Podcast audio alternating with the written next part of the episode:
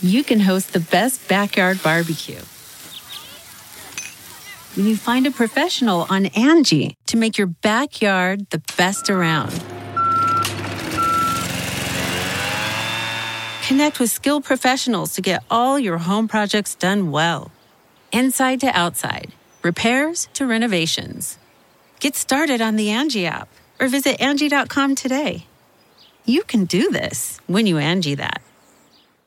Okay, it's time to commit. twenty twenty-four is the year for prioritizing yourself. Begin your new smile journey with Byte, and you could start seeing results in just two to three weeks. Just order your at-home impression kit today for only fourteen dollars and ninety-five cents at Byte dot com. Byte Clear Aligners are doctor-directed and delivered to your door. Treatment costs thousands less than braces. Plus, they offer financing options, accept eligible insurance, and you can pay with your H S A, F S A. Get eighty percent off your impression kit when you use code WONDERY at Byte dot com. That's B Y T E dot com. Start your confidence journey today with Byte. Delve into the shadows of the mind with Sleeping Dogs, a gripping murder mystery starring Academy Award winner Russell Crowe. Now available on digital. Crowe portrays an ex-homicide detective unraveling a brutal murder he can't recall. Uncovering secrets from his past, he learns a chilling truth. It's best to let sleeping dogs lie. Visit sleepingdogsmovie.com slash Wondery to watch Sleeping Dogs, now on digital. That's sleepingdogsmovie.com slash Wondery. From the southern branch of the Jill Schwartz Memorial Library here in sultry Savannah, this is Obscure Season two, Frankenstein. I am your host, your friend, your ear lover, your literary mansplainer-in-chief, and Georgianologist, Michael Ian Black. We have done it. We have reached the final episode of the telling of the story of Big Buddy and Victor Frankenstein, his creator. His tormentor. They torment each other. There we are. There they are, I guess. Circling each other in a vortex of doom. And one of them has now finally expired. Victor Frankenstein has met his maker. The irradiation of a gentle smile passing away from his lips in his final moments. They're on Walton's ship. Well, this ship is about to dock, folks. We're about to cast anchor here because this is the final episode. And what a journey it's been. You know, we started off there with uh, Walton talking to Missus Saville. Gone from England to Switzerland to Russia to, I don't know, France and Italy and Arctic. I mean, we really covered some miles, folks. Geographically, physically, psychologically, emotionally, spiritually, like we've just been rung through the ringer. Rung through the ringer? That's not an expression. Is it? Rung through the ringer. I don't know. I mean, what else do you do with a ringer except ring things out with it? As for me, you know, I've covered some miles too. I've gone from Connecticut down to Savannah, Georgia. I was just back in Connecticut. Now I'm back in Georgia by way of Richmond, Virginia. I'm going to Canada next week. All kinds of stuff happening. But first, we have to finish the story. I mean, we've we've got me- mere pages left. Scraps of paper between my fingers. Just the tiniest amount left. And why not? Frankenstein is dead. Walton is concluding his tale. As I said, the irradiation of a gentle smile passed away from his lips. In last episode, I complained that that gentle smile, I feel, has been unearned. He didn't earn that gentle smile or its irradiated nature. His life was too tormented for that. And I don't really feel like he learned his lesson, even in his final moments. But that's a quibble. So back to the book, Volume three, Chapter seven of Frankenstein.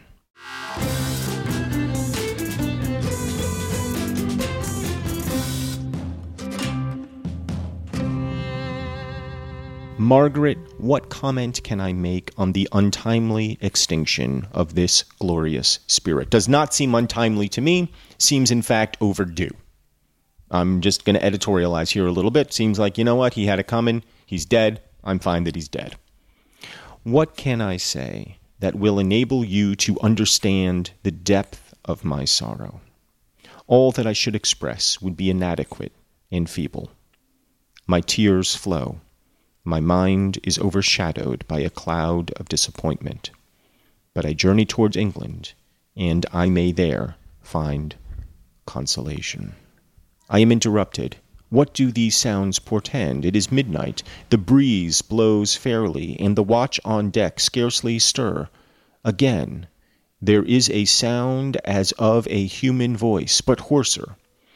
It comes from the cabin, where the remains of Frankenstein still lie. I must arise and examine. Good night, my sister. Well, I think we can guess, can't we? I think we can guess what hoarser version of a human voice is there in the cabin of Frankenstein. Big Buddy has come to pay his respects. We were hoping for a kind of final showdown between Victor Frankenstein and the Daemon, but instead, it looks as though Big Buddy and Walton may come face to face. And that's cool. I'm down. I'm definitely down with that. Like, I want to know, are they going to fight? Are they going to chit-chat? Are they going to make out? They're probably not going to make out, you guys. Michael, grow up. It was immature, but it'd be cool if they did. But they're not. They're not going to make out. Okay, so good night, my sister. And then, new paragraph, great God, what a scene has just taken place. I am yet dizzy with the remembrance of it. I hardly know whether I shall have the power to detail it, yet the tale which I have recorded would be incomplete without this final and wonderful catastrophe. And I'm guessing wonderful he's using, not in the sense that we use it, but in the sense, you know, full of wonder. Uh, probably not good wonder, bad wonder. I entered the cabin where lay the remains of my ill-fated and admirable friend. Over him hung a form which I cannot find words to describe, gigantic in stature, yet uncouth and distorted in its proportions. As he hung over the coffin, his face was concealed by long locks of ragged hair, but one vast hand was extended, in color and apparent texture like that of a mummy. When he heard the sound of my approach, he ceased to utter exclamations of grief and horror, and sprung towards the window. Never did I behold a vision so horrible as his face, of such loathsome yet appalling hideousness. I shut my eyes involuntarily and endeavored to recollect what were my duties with regard to this destroyer. I called on him to stay. Okay, so this is maybe, I feel like, a more complete physical description of Big Buddy than we have yet received. I feel like I'm able to envision better the Big Buddy than ever I was before. Uncouth and distorted in its proportions. That's some. That's a new detail. Distorted in its proportions. Because I feel like before, uh, my my feeling was, oh, he's probably proportional, you know? His features are probably like, you know, proportional to the size of his body. But now I'm picturing something different, you know? Like sometimes you see people with like a pituitary gland issue, and they're in their, you know, they get really big and their features look kind of weird because, you know, they grow and they look kind of out of proportion. Like I'm, I'm picturing that now. I mean, that doesn't cause particular hideousness, but maybe you combine that with the texture, uh, skin texture of a mummy, you know, maybe, and then a vision so horrible as his face, of such loathsome yet appalling hideousness. Now, he doesn't go into much description there about what that means exactly. To me, the fact that he's a little ashy, you know, a little eczema on this on the on the skin, maybe that contributes. Maybe a little shea butter would have cleared that up for him. so it wouldn't have looked so mummified. That probably would have helped, you know? Maybe get out in the sun a little bit. I mean, he's been out in the sun. I guess he's been running all over the globe. Seems like he would have gotten a little bit of color in his cheeks. But let's just take him at his word. Appalling hideousness. But that, and the physical description aside, what I like here, my favorite part of this paragraph, is the description of utter exclamations of grief and horror. Big Buddy is in mourning. He is mourning his creator. And that's as it should be, I feel like.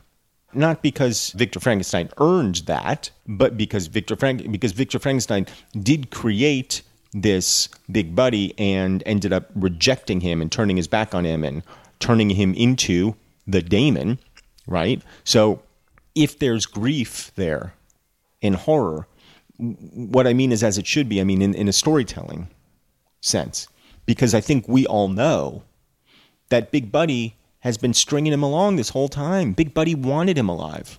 Big Buddy wanted that connection to humanity. His only real connection to humanity, even if Victor Frankenstein rejected him. And Victor Frankenstein needed Big Buddy. They needed each other. The act of creation created something new. So, you know, Frankenstein created the thing, and in a sense, the thing created Victor Frankenstein.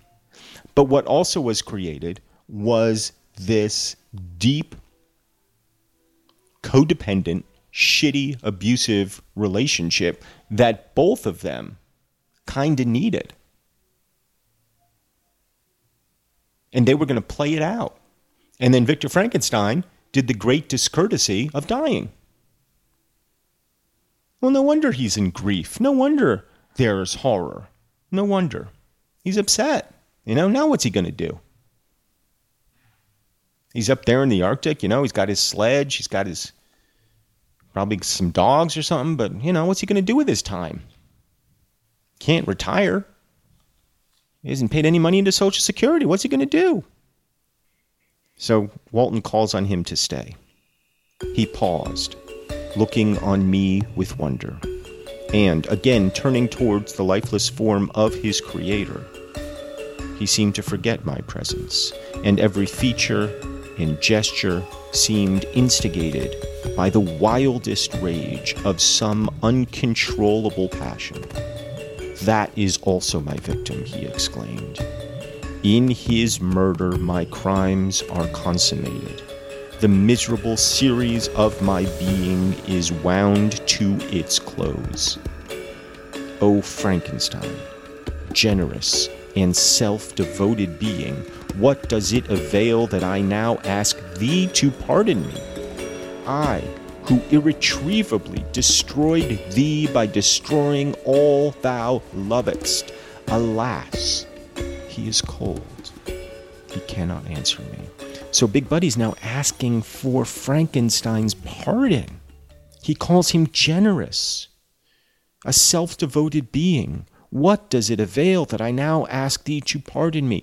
I, who irretrievably destroyed thee," yes, you did, "by destroying all thou lovedst. And now," and he says at the beginning of the paragraph, "you are also my victim. I murdered and murdered and murdered some more. I killed out of revenge. And now that you're dead, all I want is your forgiveness. All I want is to say, hey man, I'm sorry. And I want you to pardon me. But you're cold. You cannot answer me." His voice seemed suffocated, and my first impulses, which had suggested to me the duty of obeying the dying request of my friend in destroying his enemy, were now suspended by a mixture of curiosity and compassion. I approached this tremendous being. I dared not again raise my eyes to his face. There was something so scaring and unearthly in his ugliness. I attempted to speak, but the words died away on my lips. The monster continued to utter wild and incoherent self-reproaches. At length I gathered resolution to address him in a pause of the tempest of his passion. So what is Walton going to say to Big Buddy? What's he going to say to the monster? And I feel like I could be wrong, and if I am, I apologize, but that is a word we have heard very rarely in this book, the word monster. I feel like it's the first time we're hearing it when describing Big Buddy. I could be wrong, and if I am, so be it, but I think it's worth noting that when we think of Frankenstein, the first word we think of in the common vernacular, I think, is monster. You know, we, we he gets lumped in with all the other, you know, monsters of the era, the werewolves and the Draculas and whatever else, whatever dumbass monsters there are, you know, that they've tried to make movies about. But we think monster. And here Walton describes him as such. What's he going to say? We'll find out in a moment on Obscure.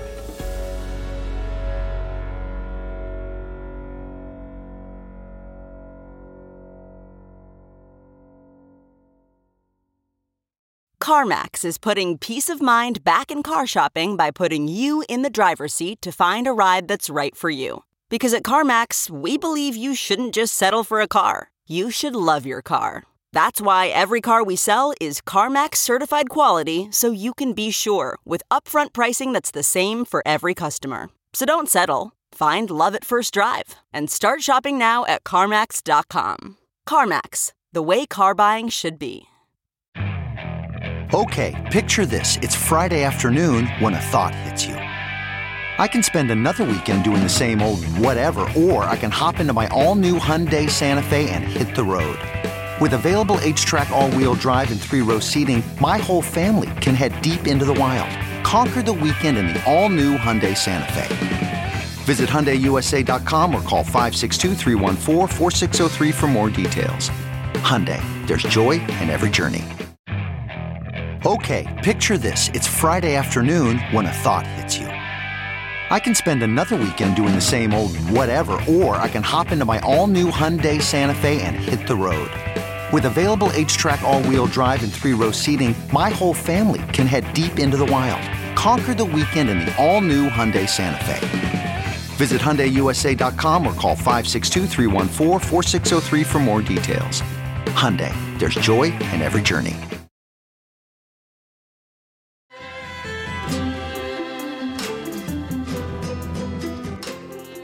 Back on Obscure, Walton is about to speak to Big Buddy. And to our knowledge, nobody has had a regular conversation with, as he calls him, the monster, uh, with the full knowledge of who and what he is. The closest we came was the old man, right up there in the mountains where he was hanging out in the hovel, spying on these people for like a year. Bringing him firewood, and he finally, you know, approached the old man and talked to him and had a regular conversation. But the old man didn't know that he was talking to a monster. But Walton knows. Walton knows everything. So what's he going to say, you know? All right, here it comes. This is Walton speaking. Your repentance, I said, is now superfluous. If you had listened to the voice of conscience and heeded the stings of remorse before you had urged your diabolical vengeance to this extremity, Frankenstein would yet have lived. So he's upbraiding him a little bit. He's chiding him. He's saying, hey, Big Buddy, you know, day late and a dollar short, kid. He's dead now. It's not going to do you a lot of good to come here and say I'm sorry when you killed him. You just said you killed him. And now you're coming and saying I'm sorry? You dragged him to the ends of the earth. You dragged him up here, the ice. He almost drowned. He almost died. And I recovered. He would have been dead already for weeks if it hadn't been for me. You could have saved him at any time. You always knew where he was. You always knew what was going on. What'd you do? You dithered. You piddled. And now he's dead. You could have come here at any time and said, hey, man. Hey, bro. I'm sorry. Pals? And I don't know if Frankenstein would have accepted. My guess is not. But it's a little late. And do you dream, said the daemon, Do you think that I was then dead to agony and remorse? He, he continued, pointing to the corpse, he suffered, not in the consummation of the deed. Oh, not the ten thousandth portion of the anguish that was mine during the lingering detail of its execution. A frightful selfishness hurried me on, while my heart was poisoned with remorse. Think you that the groans of Clerval were music to my ears? My heart was fashioned to be susceptible of love and sympathy, and when wrenched by misery to vice and hatred, it did not endure the violence of the change without torture, such as you cannot even imagine. So he's he's saying, he he's saying, you think it was hard for Victor Frankenstein when I killed all those people? Well, what about me? I felt terrible about it. You know, it's kind of an unexpected twist here. When I was strangling Clerval, do you think I enjoyed it? No, I didn't like doing that. You know, I'm a, I'm a big softy. I might not look it, but I'm just a big softy. And when I strangled Clerval, I felt lousy about it. Ugh. Boy, did I kick myself in the in the pants when I did that. Jeez. Talk about a goof. I made a goof. But he was he was stirred on by this relentless hatred, this desire for vengeance. Both of them have expressed remorse. Frankenstein on his deathbed, and now Big Buddy lingering over the corpse of his creator. They've both expressed remorse about their actions towards the other. This back to the book. After the murder of Clerval, I returned to Switzerland. Heartbroken and overcome, I pitied Frankenstein. My pity amounted to horror. I abhorred myself. But when I discovered that he, the author at once of my existence and of its unspeakable torments, dared to hope for happiness, that while he accumulated wretchedness and despair upon me, he sought his own enjoyment in feelings and passions from the indulgence of which I was forever barred. Then impotent envy and bitter indignation filled me with an insatiable thirst for vengeance. I recollected my threat and resolved that it should be accomplished. I knew that I was preparing for myself a deadly torture, but I was the slave, not the master of an impulse, which I detested, yet could not disobey. Yet when she died, nay, then I was not miserable. I had cast off all feeling, subdued all anguish, to riot in the excess of my despair. Evil thenceforth became my good. Okay, so then we have a footnote. Haven't had a footnote in a while. Evil thenceforth became my good. Let's go to the back. Let's go to the videotape and look for footnotes. Hold on. Uh, that's from uh, it's from Milton, Paradise Lost, Volume four. Evil be thou my good. So, you know, we're going back to Milton here. All right. Urged thus far, I had no choice but to adapt my nature to an element which I had willingly chosen. The completion of my demoniacal design became an insatiable passion, and now it is ended. There is my last victim. You know, you want to feel bad for the guy, you know, and I do. You know, I've all, look, I've always been on Big Buddy's side this whole time. I've made no bones about it. I prefer Big Buddy to Victor Frankenstein, but this kind of woe is me thing, where he's saying, you know, I did it, but I felt terrible about it. I've suffered worse than Frankenstein over it. You know, that's, uh, you know, it's kind of softening my opinion a little bit on uh, on Big Buddy. My sympathies for him are weakening just a touch here, because you you may have felt bad. Okay, all right. You know, you, you killed Clerval. You didn't like it, but you did it. But then to go, I suffered ten thousand times more than Frankenstein over it. Yeah, kid, I don't know, you know. And then, I, look, I understand petty envy. Believe me, nobody understands petty envy better than me. I understand bitter indignation, sure, don't we all? Does it fill me with an insatiable thirst for vengeance? Not really, you know? I mean, you had vowed to do it. You had vowed to kill poor Elizabeth, right? And then, but then you killed Clerval, and you felt terrible about it, and then you were kind of like, eh, maybe I won't. But then the fact that Frankenstein was ready to move on and get married, you were like, ah, not so fast, bro. Not so fast. If I can't be happy with a, with a she Frankenstein, with a she buddy, then you can't be happy either. I get it. I mean, I guess I get it, but I feel like you could have let it go, you know? I was at first touched by the expressions of his misery, yet when I called to mind what Frankenstein had said of his powers of eloquence and persuasion, and when I again cast my eyes on the lifeless form of my friend, indignation was rekindled within me. Wretch, I said, it is well that you come here to whine over the desolation that you have made. Yeah, well, that's exactly right. He's whining. He's being a little whiny baby. You're being a little goo-goo baby, big buddy. You throw a torch into a pile of buildings, and when they are consumed, you sit among the ruins and lament the fall. Hypocritical fiend. If he whom you mourn still lived, still would he be the object, again would he become the prey of your accursed vengeance. It is not pity that you feel. You lament only because the victim of your malignity is withdrawn from your power. Well, well said, Walton. That's exactly right. That's exactly what I'm thinking, you know? Enough of this emo shit. It's fine for, for Victor Frankenstein to be all good Charlotte. You don't wear it as well, bro. You don't wear it well. You're a death metal kid. You're you dress in black. You got the hair over your face. It's all anger and anguish and murder and brutality. When you gaze down at your shoes and try to play those love songs, it just, the, the notes ring false. Oh, it is not thus, not thus, interrupted the being. Yet such must be the impression conveyed to you by what appears to be the purport of my actions. Yet I seek not a fellow feeling in my misery. No sympathy may I ever find.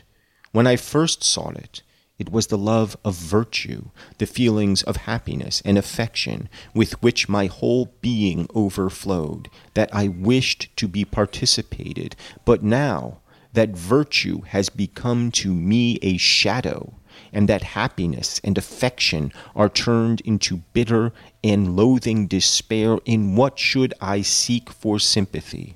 I am content to suffer alone, while my sufferings shall endure. When I die, I am well satisfied that abhorrence and opprobrium should load my memory. Once there's a motorcycle going by. I mean, that's the that's the thing about living in the big city. You know, motor, a constant stream of motorcycles, always going by. Hell's Angels on parade in Savannah, you know, all the time.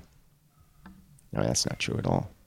In fact, rarely do I hear motorcycles. But one of the reasons I moved from New York City years ago, and this may sound trivial to you, but it drove me crazy, was my apartment was on the twenty-sixth floor. Every night you would hear motorcycles going by on Second Avenue, and their reverberations echoing up the building sides into my bedroom window. It would drive me nuts.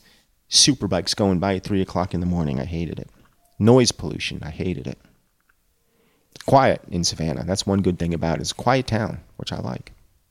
Once my fancy was soothed with dreams of virtue, of fame, and of enjoyment. Once I falsely hoped to meet with beings who, pardoning my outward form, would love me for the excellent qualities which I was capable of unfolding. I was nourished with high thoughts of honor and devotion. But now crime has degraded me beneath the meanest animal. No guilt, no mischief, no malignity, no misery can be found comparable to mine. When I run over the frightful catalogue of my sins, I cannot believe that I am the same creature whose thoughts were once filled with sublime and transcendent visions of the beauty and the majesty of goodness. But it is even so. The fallen angel becomes a malignant devil. Yet even that enemy of God and man had friends and associates in his desolation. I am alone. And that's the real crime here. Ultimately, that is the crime of the book Frankenstein, the crime of loneliness. Nothing else, really. Yes, murder. Okay, fine, murder. if you want to call murder a crime. But it is, these are all crimes born by loneliness and despair. And that's why we root for Big Buddy, because we know his heart. And what's crazy is we know his heart because the story of his heart was related to Victor Frankenstein. Big Buddy told Frankenstein, and Frankenstein told Walton, and Walton is telling Saville, and Saville is telling us. But we know Frankenstein's heart, I mean Big Buddy's heart, and yet Frankenstein, in his telling of the tale, could not see past the wretchedness of the creature, could not seek his own repentance. Big Buddy, ultimately, is the bigger man, literally and metaphorically. Yeah, he's being a little whiny baby here, but ultimately, Big Buddy is the better man. You who call Frankenstein your friend seem to have a knowledge of my crimes and his misfortunes. But in the detail which he gave you of them, he could not sum up the hours and months of misery which I endured, wasting in impotent passions. For while I destroyed his hopes, I did not satisfy my own desires.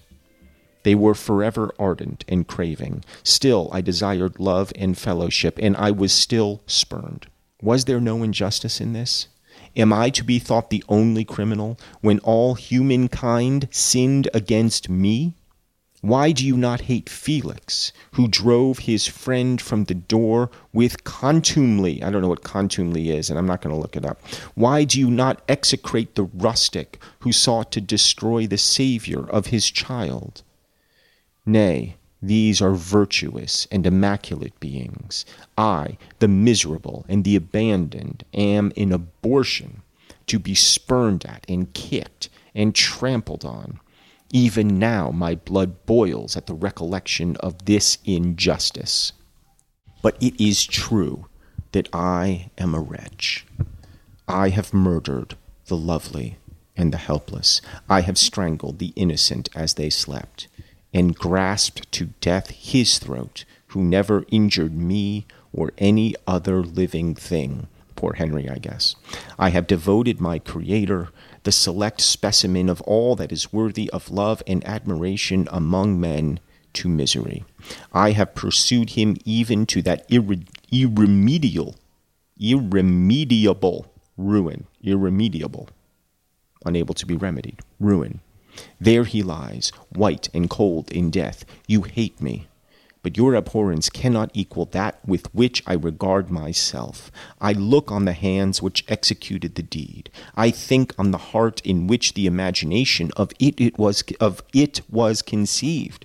Let me say that again, Robin. I think on the heart in which the imagination of it was conceived, and long for the moment when these hands will meet my eyes, when that imagination will haunt my thoughts no more. Fear not that I shall be the instrument of future mischief. My work is nearly complete. Neither yours nor any man's death is needed to consummate the series of my being and accomplish that which must be done, but it requires my own. Do not think that I shall be slow to perform this sacrifice. I shall quit your vessel on the ice raft which brought me thither, and shall seek the most northern extremity of the globe. I shall collect my funeral pile and consume to ashes this miserable frame, that its remains may afford no light to any curious and unhallowed wretch who would create such another as I have been. I shall die. I shall no longer feel the agonies which now consume me, or be the prey of feelings unsatisfied yet unquenched. He is dead who called me into being, and when I shall be no more, the very remembrance of us both will speedily vanish. I shall no longer see the sun or stars, or feel the winds play on my cheeks. Light, feeling, and sense will pass away, and in this condition must I find my happiness. Some years ago, when the images which this world affords first opened upon me, when I felt the cheering warmth of summer, and heard the rustling of the leaves and the warbling of the birds. And these were all to me. I should have wept to die. Now it is my only consolation. Polluted by crimes, and torn by the bitterest remorse, where can I find rest but in death? Farewell. I leave you, and in you the last of humankind whom these eyes will ever behold. Farewell, Frankenstein. If thou wert yet alive, and yet cherished a desire of revenge against me, it would be better satiated in my life than in my destruction. But it was not so. Thou didst seek my extinction, that I might not cause greater wretchedness. And if yet, in some mode unknown to me, thou hadst not ceased to think and feel, thou wouldst not desire against me a vengeance greater than that which I feel. Blasted as thou wert, my agony was still superior to thine, for the bitter sting, for the bitter sting of remorse will not cease to rankle in my wounds until death shall close them forever. But soon, he cried, with sad and solemn enthusiasm, I shall die. And what I now feel be no longer felt. Soon these burning miseries will be extinct. I shall ascend my funeral pile triumphantly, and exult in the agony of the torturing flames. The light of that conflagration will fade away. My ashes will be swept into the sea by the winds. My spirit will sleep in peace, or if it thinks, it will surely, it will Or if it thinks, it will not surely think thus. Farewell. He sprung from the cabin window as he said this, upon the ice raft which lay close to the vessel. He was soon borne away by the waves, and lost in darkness and distance. The end. Well, I'm just absorbing that, and feeling somewhat, and you're going to be mad at me, disappointed. Somewhat disappointed by that ending. Because again, again, for the final time, the action, the ultimate action, is happening off stage.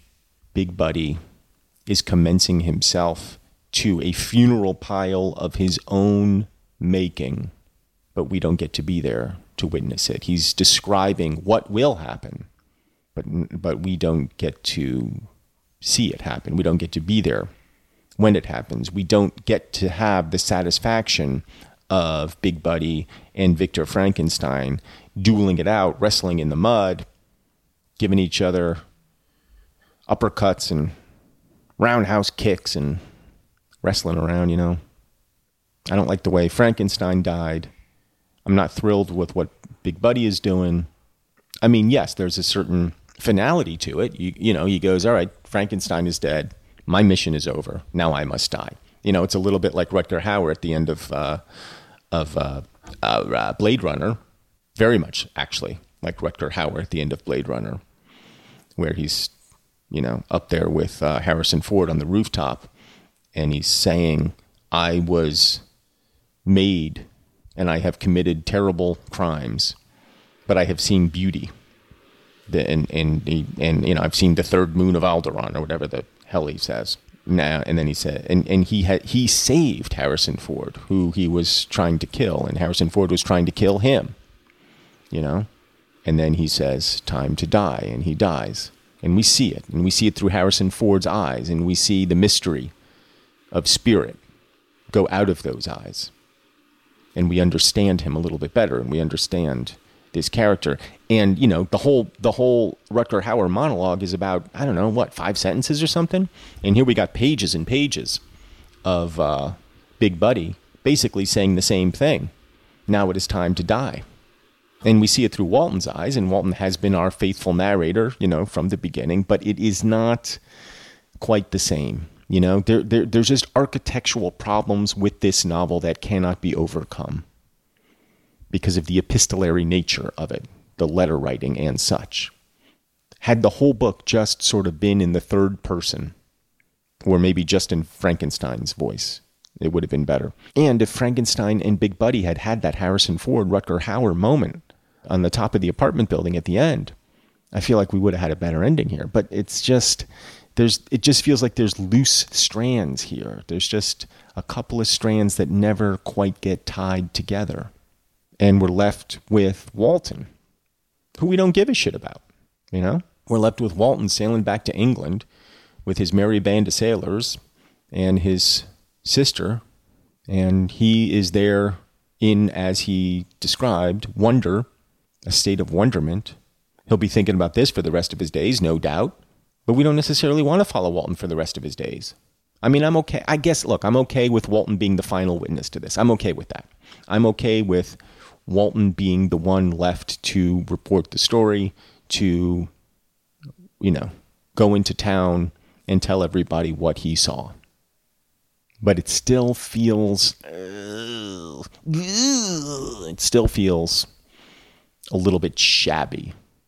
Eloquent as hell. Don't get me wrong. Mary Shelley, eloquent as hell. And the the book always illuminates for me when Big Buddy talks. Frankenstein may have been complicated and flawed, but Big Buddy is of a whole other order. You know, he's beautiful in a way that Victor Frankenstein was not. And, you know, we're sad to see him go because there could be a sequel, you know.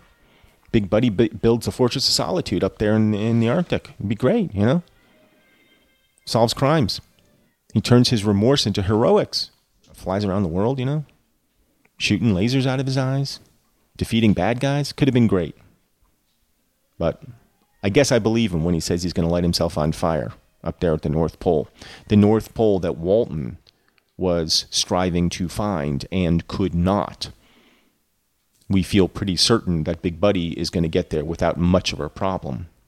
And all the fame that would have been afforded to Walton will go instead to somebody else, even though it is Big Buddy who will be the first to reach that point on the globe.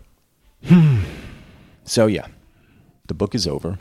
Big Buddy is ice rafting north to his death. Walton is sailing south. Victor Frankenstein in his crypt. And my dog Oli has just settled at my feet here in the southern branch of the Jill Schwartz Memorial Library here in Sultry, Savannah. He entered with a sigh and laid himself down.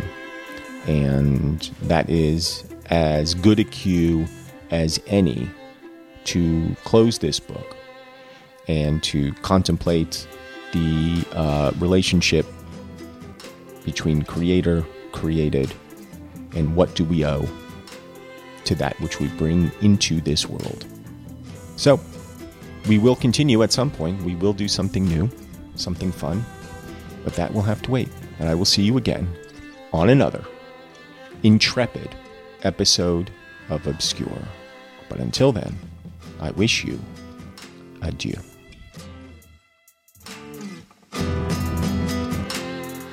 Obscure Season two Frankenstein is produced by Robin Lynn, Mary Shimkin, Jennifer Brennan, and myself. It is generally recorded in the wilds of Connecticut with original theme music by Craig Wedrin. If you would like to support this podcast, please go to patreon.com slash Michael Ian Black, where not only will you be receiving every single episode of Obscure Season two Frankenstein way before the general public hears them, but you'll also get bonus episodes, uh, writings, musings, jokes aplenty, and if you sign up to our highest tier, you get to join the semi-regular book club, which we hold every now and again. It's patreon.com slash Michael Ian Black.